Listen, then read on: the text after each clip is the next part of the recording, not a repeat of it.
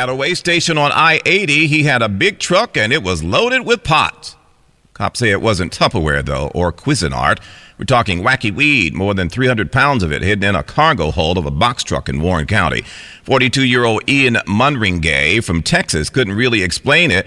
Well, I felt an onset of glaucoma and wanted to stock up. So they charged him with possession and intent to distribute.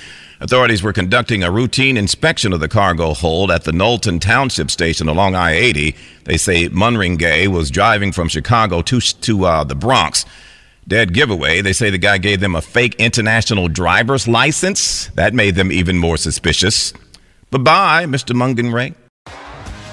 T-Mobile has invested billions to light up America's largest 5G network from big cities to small towns, including right here in yours.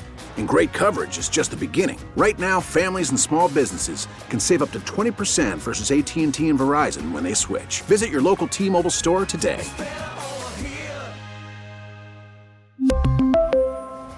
Plan savings with 3 lines of T-Mobile Essentials versus comparable available plans. Plan features and taxes and fees may vary.